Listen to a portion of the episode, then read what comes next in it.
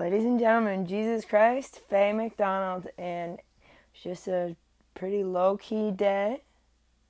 I think the Sunday up all night type thing kind of maybe wore me out a little bit. I couldn't bring myself to go for a walk tonight, so I'm only at uh, 6,900 steps.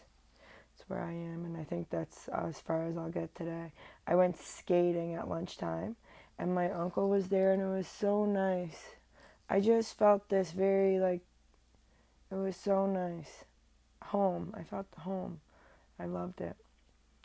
I loved it so much. So I'm speaking of home. I'm in my little apartment, and it's so cute.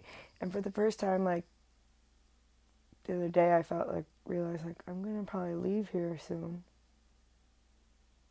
And like this is a mark in history, my little apartment. So it's kind of cool. I'm not sure what the next chapter will bring, but hopefully it involves a husband of the sorts, you know. I get crushes so easily. I have to ask God, like, because it's very easy for me to get a crush on someone and then run wild with it in my head. It's not a great habit, but I'm like, practice. I'm like, Faye, relax, go to Jesus.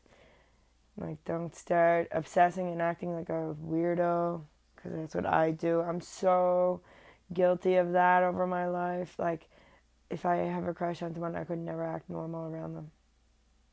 Like I, I, it was something in me I couldn't act normal to save my life. It was very unhealthy.